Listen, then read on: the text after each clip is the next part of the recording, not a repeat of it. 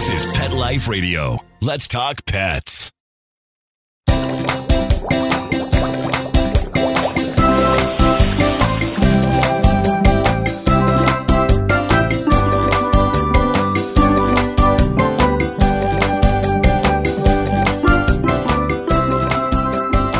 Welcome to Aquarium Mania on Pet Life Radio. I'm your host, Dr. Roy Yanong, speaking to you from the University of Florida's Tropical Aquaculture Laboratory. Thanks for joining us. For many years, marine aquarium fish were only available from the wild. Then, in the 1970s, pioneering scientists developed methods for commercial production of clownfish. Over the years, other species, including neon gobies, dottybacks, and seahorses, also became available from fish farms. Most recently, Dr. Matt Wittenrich cracked the breeding code for the mandarin goby, one of the more popular marine fish species. Dr. Matt is a well known marine biologist, a highly sought after speaker, a photographer, and the author of the complete illustrated breeder's guide to marine aquarium fishes. Matt recently earned his PhD at Florida Institute of Technology, studying how larval reef fish feed. Join us as Dr. Matt shares his psychedelic approach to breeding mandarin gobies. We'll be right back with Dr. Matt after these messages.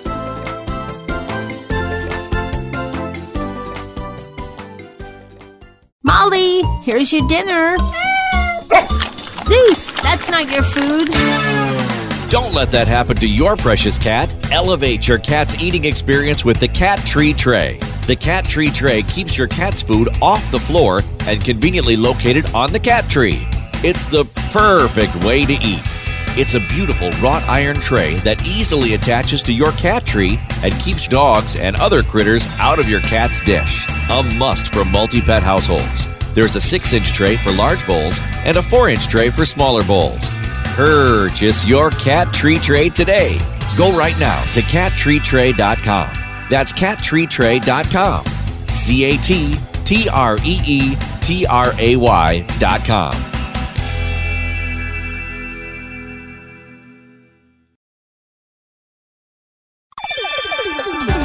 Let's Talk Pets on PetLifeRadio.com.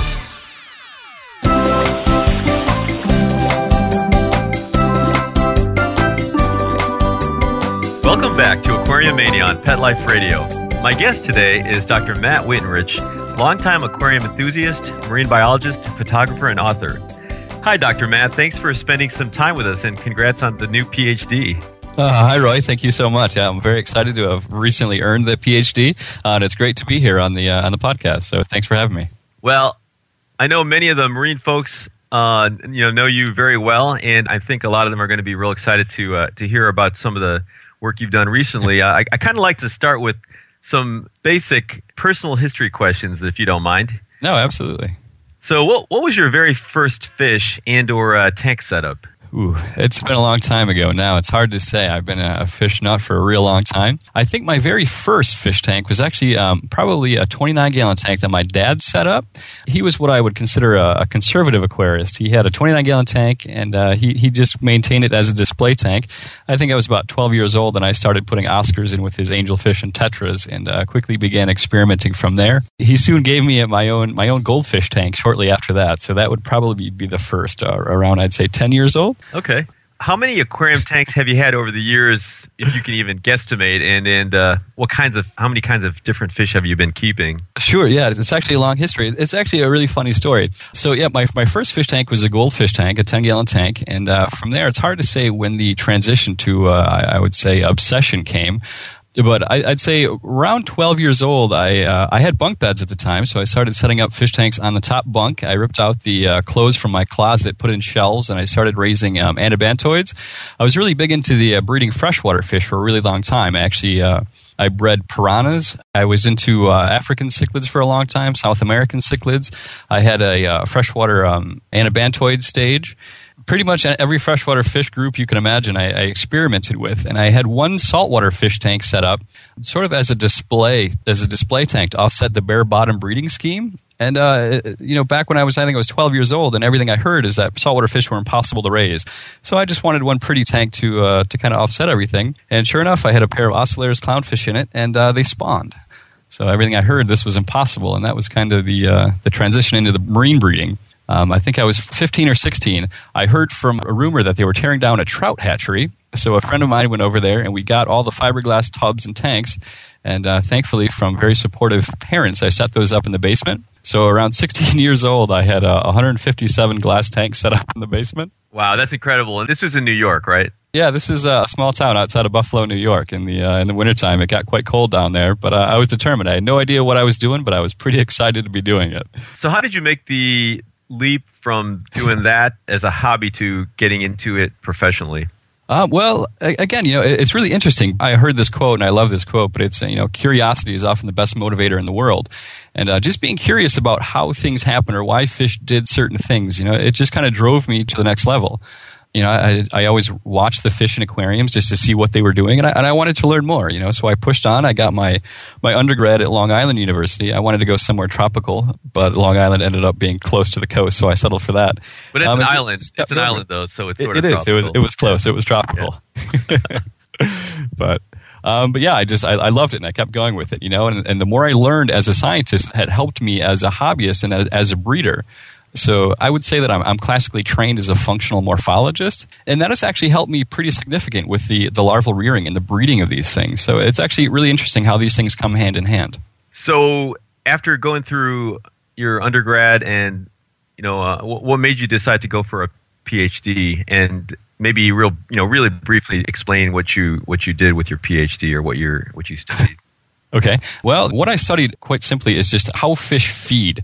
Um, we know that in the wild, less than uh, 0.1% of all the eggs and uh, eggs and larvae that are spawned on, on a coral reef or in the marine or in the ocean in general uh, survive that pelagic larval period, actually survive the ocean stage to recruit back to the reef. And that's a pretty big thing. So I actually studied how how larval fish feed, what drives their mortality, and kind of the relationships they're in.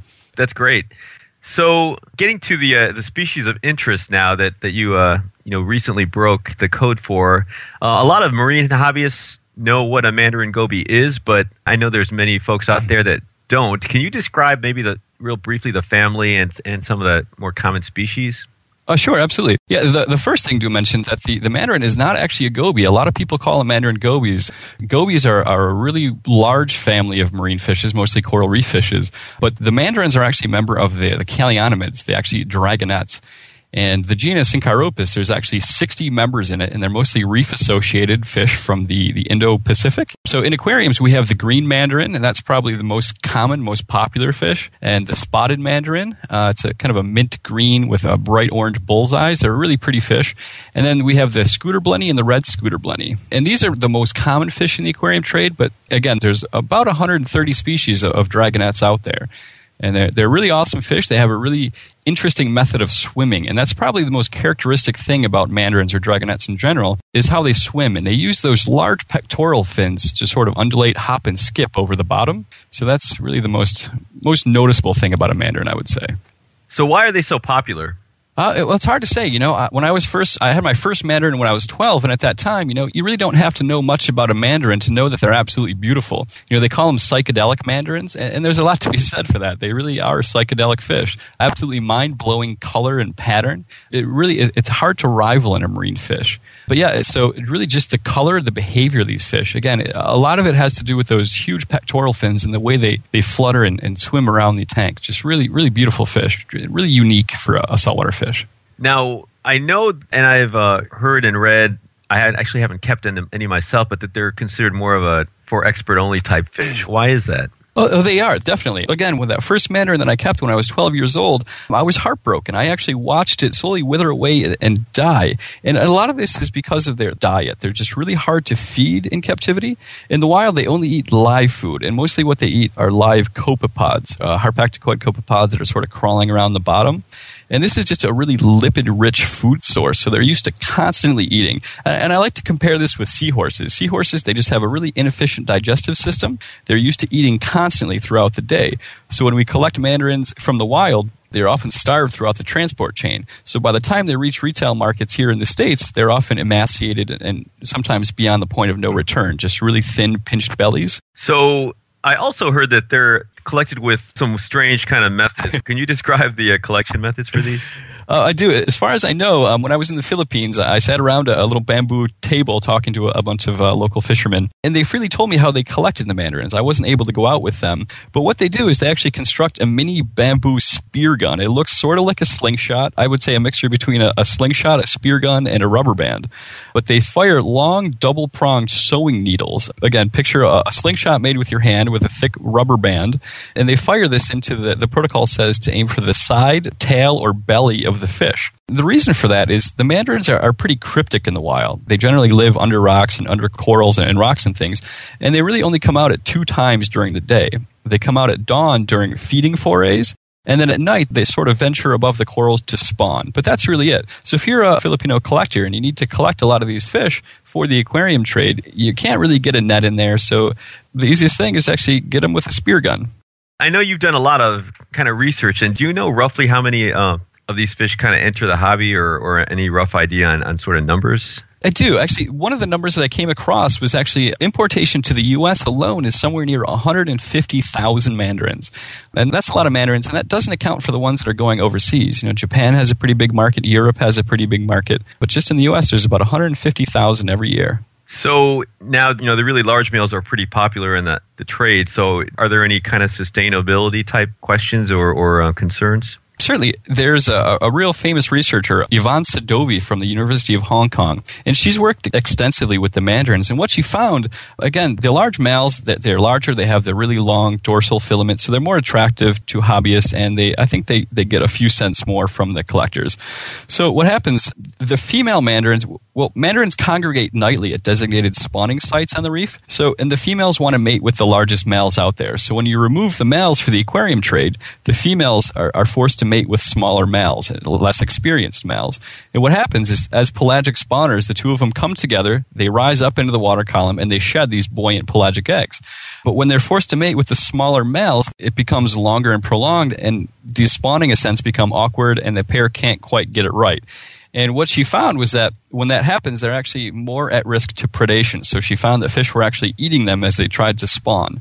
So there are some definitely some sustainability issues with that, as it kind of disrupts the social structure in the wild. So uh, explain that again. So the smaller males just are not able to swim as Oh, well, the smaller males, no, it's not that they can't swim. It's just that they're not used to spawning. They're pretty inexperienced. Okay. So okay. when they try to align their bodies, they just can't get it right. They're just inexperienced. So it just takes them a bit longer to get it. So when it takes them longer, they spend more time in the water column. And now an adult pair of mandarins, an experienced pair, they rise up together really slowly. And at the height of that ascent, they'll release the eggs and then shoot right back to the bottom. Okay. So they, they know they're going to get eaten. They got to hurry. You like to think so, yeah. so, since you mentioned the size, is there a major difference in age, or what's kind of the time frame or, or the age difference between the larger and the smaller males, or is that something else that determines the size? Yeah, that's actually a very good question, right? I don't know that anyone's ever looked at the age structure of, of mandarins in the wild. That would be a really interesting thing to look into. But males are generally much larger than females. They have a, an exaggerated or a longer first dorsal fin, so they are sexually dimorphic. As far as age, though, I don't really know. From breeding mandarins in captivity, we can say that sexual maturity is right around 12 to 14 months, is when they first begin to display reproductive habits, anyway.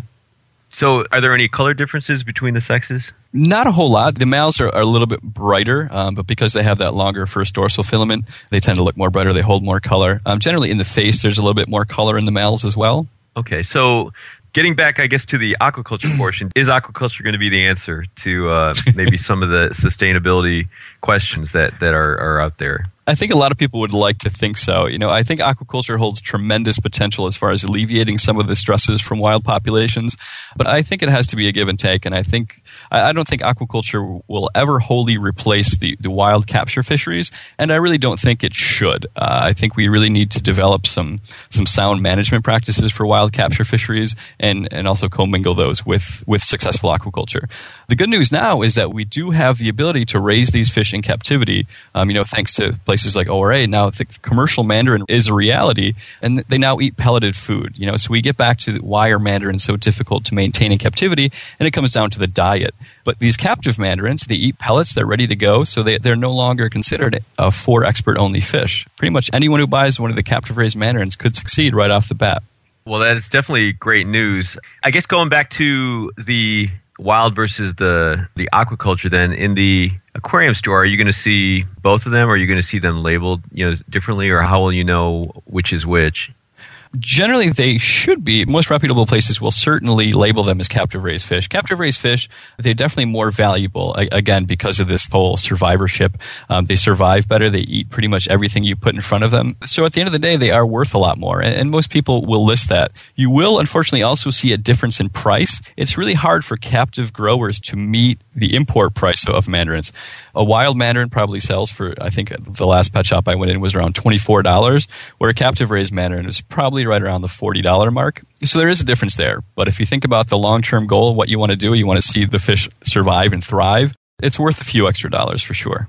No, I definitely agree. Well, I want to start getting into more of the breeding and, and the work you, you did to figure out the best way to aquaculture these. But let's take a quick break first and hear some messages from our sponsors before we continue with uh, Dr. Matt Wittenrich.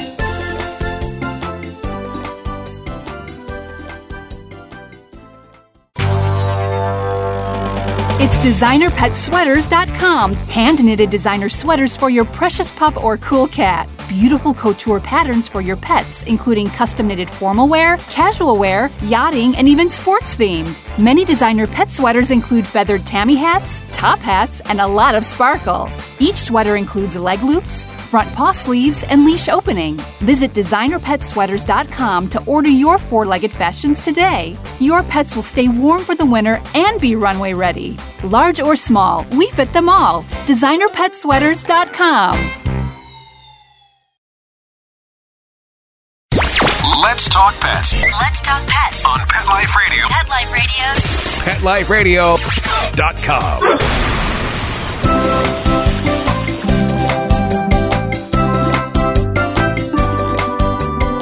We're back and we're continuing our conversation with my guest, Dr. Matt Wittenrich, marine biologist and author. So, Matt, you, you gave us quite a bit of good basic kind of biological and ecological information on these in the wild, and I know you've worked a lot with them and gotten a lot more kind of more personal with them, so to speak. A couple of questions, I guess. Will two males get along if you have a couple of males? What kind of structure and territoriality and that sort of thing do these fish have? Well, males in captivity definitely will not get along. They just really don't tolerate each other.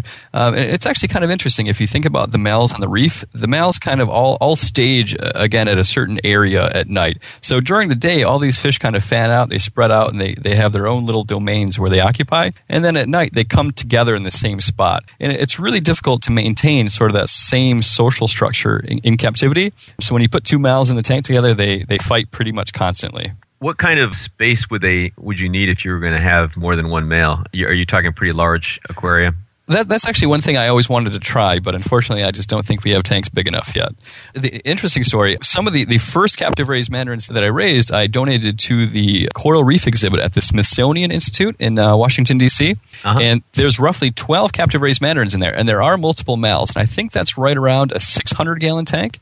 So it's a really large tank, and it's actually really awesome to watch how they behave, and they sort of behave naturally. The males kind of occupy different sides of the tank, and then right around dusk, they sort of all migrate to this one prominent outcropping where they where they spawn. The males kind of twirl around each other and display aggressively, and then they both spawn and go about their separate sides. So it's oh, quite interesting. That is that's very interesting. So let's talk about the uh, the whole spawning process and everything you kind of went through to figure out what to do. I guess maybe starting with what made you decide you wanted to breed these fish.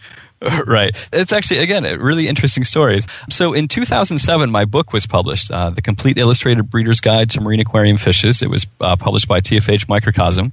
And shortly after that, a lot of people started asking why mandarins weren't in the book. And what I thought about it, the actual answer was quite simple. I never really thought about it. Um, but since then, you know, I started looking into message boards. There was um, uh, and this is what's great about the modern uh, aquarium hobby that we have is there are so many people engaged in all these things and keeping mandarins alive and, and trying to figure all these things out. So there's a bunch of online resources now. There's MOFIB, the Marine Ornamental Fish and Invertebrate Breeders website, and there's um, MBI, a Marine Breeding Initiative, and all these message boards and all these hobbyists are coming together to try and basically open access to information. And how do we figure all this stuff out? So I started searching these out, and there's a bunch of hobbyists actively um, spawning mandarins Um, not a whole lot of success, but they were actively spawning them. And most notably, uh, a guy, Matt Peterson. Um, he's a, a well known breeder um, up in Minnesota now. And it, he started posting all of these videos and all these information about how to wean mandarins onto prepared foods, how to condition them, and, and how, basically how they spawned. But I, I, still wasn't convinced that it was going to be easy. But I kept at it and I kept researching all these things. And eventually I came across an image, a picture that Matt Peterson posted of the larvae. And this is sort of where the science of it comes back into it, and especially the, the functional morphology side. So I, I think it was a three day old mandarin larva that he posted. And I looked at the jaw structure of all things of that picture, and I just thought to myself, now that I could raise. So literally the next day, I went out, bought a pair of mandarins, and uh, within a week, I think they were spawning, and that's when the whole saga began. So did um, Matt have problems with raising the juveniles then? Um, I, I, think he did. Mo- most people, the, the, problem with mandarins as a pelagic spawner, um, the larvae are quite tiny. What's most remarkable about the mandarins, I, I think the whole dragonet family um, in particular, is that they exhibit some of the smallest larvae known in the ocean of any marine fish. At first feeding, the larvae measure about 1.8 millimeters. So, for comparison, a clownfish hatches out and begins feeding at 4 millimeters. So, mandarin at first feeding is roughly half the size. So, it's just really difficult to figure out what to feed them and, and sort of how they eat. So you took us to the pair you have there spawning. So then, then what was the next step? Um, well, to trigger a mandarins to eat, um, it's, it's actually a really simple thing. Well, it's really simple and not simple. The hardest part is obtaining a healthy pair of mandarins. Again, when, when you look for mandarins at a, at a pet shop, I like to look for, for specimens that are alert and full bodied, full of vigor and, and health. Um, the thing about mandarins is they are, are downright hardy fish. They are a really durable fish. They have a really thick slime coat that makes them pretty much immune to most common diseases like amyloodinium or cryptocaryon. They always seem alert. Even if they're emaciated and look like they're at the point of no return, they're still actively alert, um, picking at the bottom for food. Um, unfortunately, it's just really hard to bring them back from that state of health. So what I do is uh, there's a mysis shrimp made from Piscine energetics, and the mysis shrimp are just really loaded with lipids. And, and, again, mandarins are used to eating throughout the day almost constantly, so it's really about getting that body condition back, feeding them all the food you can in the world, getting them to eat that, that frozen mysis shrimp, and really just boosting up their overall health. A lot of people say that mandarins, like a male and a female, won't get along in the confines of an aquarium. And what that is, really, it's because of the body condition. If mandarins are, are in a state of poor body, they won't court. Reproduction really isn't the first thing on their mind, and they're going to defend a feeding territory to try to get their body condition back up. So really, it's about feeding them as much as you can, just really lipid-rich food like PE mysis shrimp, and then just putting the lights on a timer so they have constant light cycle, and, and they'll spawn before you know it. So you mentioned a pelagic stage. How long, I guess, maybe a little bit about the development, does it take for them to hatch? And oh, when right. would they be feeding and that sort of thing, too? Right, right. So compared to clownfish, if we can just compare this, because th- this is something that most people would be familiar with, but clownfish lay their eggs on a rock, or in captivity, they usually lay them on a tile or a rock next to the anemone. And the eggs sit there, and the male takes care of the eggs for about seven days, and then the larvae hatch out of the egg and, and swim basically up to the top of the tank. And from there, you take the larvae out into a, a rearing tank. Mandarins spawn much differently. Since they're pelagic spawners, they release tiny eggs that are about 0.8 millimeters in diameter, and, and so the pair will come up together, they'll slowly rise into the water and shed anywhere. My spawns were always pretty low numbers, I would say from 50 to 2 to 500 eggs. And there are several ways of getting the eggs out, but what I did was actually take a water bottle or an empty water bottle, turn off all the filters so the eggs are just floating right at the surface film, and you just take that water bottle and slowly collect the eggs to skim them off the surface. And then we just simply hatch or put them in a like an Artemia hatching cone or an inverted soda bottle. And the difference is that these eggs actually hatch out in about 13 hours. And when they hatch, they don't really look like much. They look like a little glass sliver. They don't have eyes, they don't have a mouth pretty odd looking little little larvae. And it takes them about three days to develop to the point of, of feeding. So so in that time they'll develop eyes, they'll develop a mouth and all the fins and, and sensory systems that that allow them to feed. So it takes right around three days for them to start feeding. And I you know I forgot to ask you, you mentioned that that they would start spawning. So pretty much as soon as they're conditioned they'll just start spawning for you, or was there any specific trigger that you needed there's not really any specific trigger. It's really just the health of the mandarins. I think when I got that first pair, I was lucky that I actually obtained really healthy fish right off the bat. So I think they started spawning in about 12 days. But since that time, again, it really depends on the on the overall body condition of the fish when you get them. Uh, sometimes it can take a really long time to boost the energy reserves of a, of a wild caught mandarin. And how often would they spawn for you, or what's this kind of cycle? Well, yeah, that's another good question. Most of the reports that I've read online state that the mandarins spawn every three days or so. What's interesting about the original pair that I maintained, and then I think about six pairs uh, later on, I, I, did some just really crude studies. Um, but when I fed them uh, this really lipid rich, again, this PE mysis shrimp, uh, it's funny because when you can get enough energy into them, it turns out that they actually spawn twice a night, every single night. So and you take a fish like that that's considered to spawn once every three nights and my fish were spawning twice a night. So i often wonder is it are most pairs spawning twice a night and people just aren't realizing it? Or if this is just something new just because of the, the amount of food they were getting? So it's something really interesting especially for the wild fish if they are spawning twice a night. Yeah that is definitely interesting. So i guess getting back to the, the development then. So there you said about three days to develop to feeding. Then what do you do well, three days to develop a mouth and three days to develop to that first feeding point. And, and again, for me, I, I really didn't know uh, what to expect with these mandarins. And, and again, sort of the, the, protocol or the what I always want to figure out is we have this bottleneck. Most people are used to feeding the traditional aquaculture fare that is rotifers and artemia. Uh, unfortunately, there's just a lot of fish out there that we maintain in captivity that just won't eat rotifers and artemia in the larval form.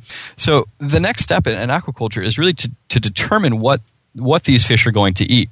And, and, how I did that is I basically go out to the ocean with a, with a, a basically a glorified pantyhose, uh, a plankton net, and I, I, sieve out all of the microscopic zooplankton out there in Florida that we have. And we, we size sort it, we sieve it, we get rid of uh, some of the bigger things, the nasty things, and then we, we feed that, we offer that to the larvae. And the, the larvae basically tell us what they want to eat, what what out of everything in the plankton they want to eat. So eventually, I was able to isolate a certain few species of copepods from that plankton and sort of start cultures of that. So pretty interesting how all that worked. And, and what they ate sort of changes through development as well. But it turns out that larval mandarins will eat rotifers. They just don't really survive that well on it. So how often did you have to switch the different live foods when you said that they kind of changed through development? Was it every couple days or? Really for me the protocol didn't change that much. Again i offered them pretty much everything that was available in the ocean uh, just to see what they would eat and what, how that sort of diet changed through development. Um, and again once i figured out what they were eating at certain times then I, I tried to culture those things or figure out how to culture the, the organisms that they were eating and eventually just offer them that. So. Okay. So how long does it take for them to actually get the color that people want yeah, the, the larval cycle of a mandarin is actually really interesting. So, in this pelagic larval period, the time when they don't really look like a fish, they're kind of uh, just look like these oblong, really odd creatures, uh, bright orange, swimming in the uh, in the upper water column. It takes them about 16 days to actually settle down to the bottom, and they're really cryptic and they blend in really well with the, the detritus on the bottom and the sand and the pebbles and then about so 56 days roughly after spawning they begin to look like a little mandarin so they get the uh, the bright green color the bright blue swirls on the side really really pretty fish and about how big are they at that point when they first settle out, this is actually really cool, but when they first settle out of the water and hit the bottom, they're about the size of a clownfish when it hatches. They're about four millimeters. And it, it sort of makes uh, commercial culture difficult too when you're trying to siphon the bottom of the tank and there's all these little four millimeter long mandarins kind of hiding on the bottom. Wow. So that's when they're getting the color as well, or is it shortly thereafter? Shortly thereafter. So the mandarins, okay. again, they'll hit metamorphosis and settle to the bottom around 16 to 20 days after hatching. Right. And then uh, another 30 days after that is when they, they sort of develop the color of what you're used to seeing as a mandarin. Before that, they're just kind of mottled brown little little guys hopping around. And so I guess for that size, then when they're actually colored up, what would that be about like eight millimeters or? Oh yeah, that's actually um, well probably around five or six millimeters. They're still okay. quite small. So they're still okay. So they haven't grown that much. Okay. Yeah. What other species of dragonets have you raised? Well, since the, the initial success with the, the green mandarin, um, I, I just thought it would be neat to see if the other ones were like that. So I raised the spotted mandarin, which is another really interesting one. And the spotted mandarin is actually a little bit easier to raise than the green. They reach metamorphosis in 12 days mostly. Uh, so that's pretty awesome for uh, for a pelagic spawner to reach metamorphosis that quick is a, is a really cool thing. They are, are small and they're they're pretty tough to raise still, but they're pretty neat. And then the, the scooter blenny and the red scooter blenny I've also raised. And what's interesting about these group is seems like the uglier you get in the dragonet world, the more difficult you are to raise. So the scooter blenny and the red scooter blenny are actually a little bit more difficult to raise. And I think you kind of alluded to it, but maybe for the the folks that aren't real familiar with the term. Can you explain metamorphosis and what that means? Oh, sure, yeah. Uh, metamorphosis in, in, its general form just means a marked transformation from sort of one form to the other. So, what we mean, speaking about larval reef fishes, is the time when they transition from the, the upper water column to sort of the bottom of the water when they hit the reef again. So basically, we take a streamlined larva, um, we're really with um, actually when, when a larva first hatches out, it doesn't have gills. Um, it actually breathes through its skin, and eventually it develops scales, develops all the fins. So basically, metamorphosis is just a large transformation from that larval form to the juvenile form. Okay, so so you mentioned ORA and their um, work with the mandarins. Now they're pumping out a lot of these fish at this point. Uh, absolutely, yeah. ORA and the uh, the successful commercial of the mandarins, in my eyes, is really one of the, the most significant things to have happened in aquaculture over the last decade. It's actually really an, an, awesome thing. No one ever thought that you could commercially raise mandarins because they have such a slow growth rate. It was often estimated that mandarins would grow about an inch a year. So to reach three inches, uh, what would roughly be considered a salable mandarin would, would take you three years, and there's just no way that would be a, a commercial option. But again, the, the guys at ORA, ORA is packed full of just really experienced, really dedicated people, uh, led by Dustin Dorton, the, the president down there. Um, and they were able to actually quicken the grow out time. And it's just really amazing. They, they've worked out the, some of the kinks in the, in the larval rearing cycle and gotten some pretty good survivorship with the mandarins. So it's just really amazing um, in the last three years to, to go from no breeding of mandarins to now they have two species available on their, on their list. So it, it's quite, quite impressive. Yeah, that definitely I agree, and, and I think our listeners may be familiar with Dustin Dorton. We uh, interviewed him a while back, so it's definitely, uh, as you mentioned, a great a great thing for the hobby and for uh, those folks. Well, unfortunately, we're out of time, um, but I really did want to thank our guest, Dr. Matt Wittenrich, and our producers, especially Mark Winter, for making the show possible. Matt, did you have any final words for our listeners? Yeah, well, well, first of all, thanks so much for having me on, Roy. One of the things that I wanted to say is, you know, my success with the mandarins, I wasn't the first person to breed mandarins, and I certainly won't be the last. Uh, but one thing that I think the mandarins really highlights is this open exchange or free exchange of information. Um, now we have the internet, and we have tons of marine hobbyists engaged in, in not only breeding marine fishes, but simply the observations about how these things spawn and what the larvae look like. And this is all really important. So eventually, we can all get to the goal of, of giving that technology launching that information to places like ORA so that we can really make an overall impact in the trade.